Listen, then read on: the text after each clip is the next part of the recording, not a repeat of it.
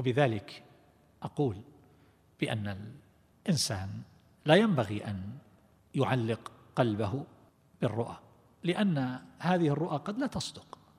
هو ليس بنبي رؤياه بالضرورة من قبيل الوحي. الرؤيا جزء من ستة وأربعين جزءا من النبوة هذه الرؤيا الصادقة الصالحة.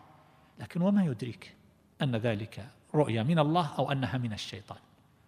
كذلك لو كانت صادقة. فلا يلزم بالضرورة أن يكون التعبير صحيحا أن يصيب في التعبير. وهذا يتوقف على معرفة حال الشخص أيضا وما يحتف به. فقد تكون رؤية متحدة يراها أكثر من واحد ويكون لها بالنسبة لهذا تعبير وبالنسبة للآخر تعبير. ومن الأخطاء الفادحة. أن بعض الناس يتلقف ما قد يذكر في بعض القنوات أو يرجع إلى كتاب أو إلى الشبكة العنكبوتية النت وينظر من رأى كذا وكذا وكذا فيقول له هذا معناه الموت قرب الأجل معناه وقوع مصيبة موقع كذا فيبتئس فلا يهنأ بحياة وعيش ولا طعام ولا شراب ويتوقع نزول المكروه في كل لحظة. هذا خطأ لأن هذا الذي يعبر هو لم يعبر الرؤيا التي رأيتها أنت وإنما عبر لإنسان قد تكون صحيحة أو خاطئة صادقة وغير صادقة. فلا يلزم أن ما رآه ذاك يصدق على هذا.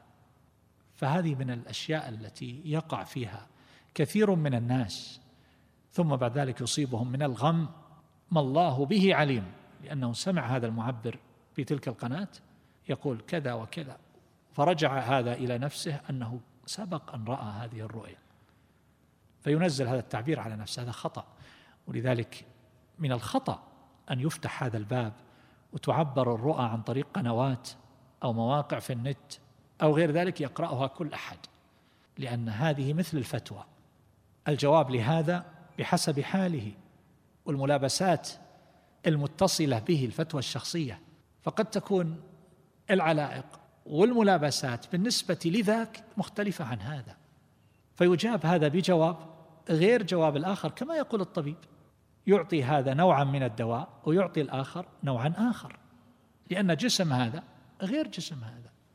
فهذه أمور يحتاج الناس إلى تبصر فيها وإلا وقعوا في أمور ومعاناة هم في غنى عنها. توهم الأمراض ويتوهم السحر ولربما توهم أن الذي عامل له السحر أقرب الناس إليه.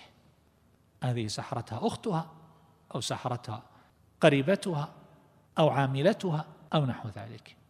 فيظن الظنون السيئة في من يحتفون به.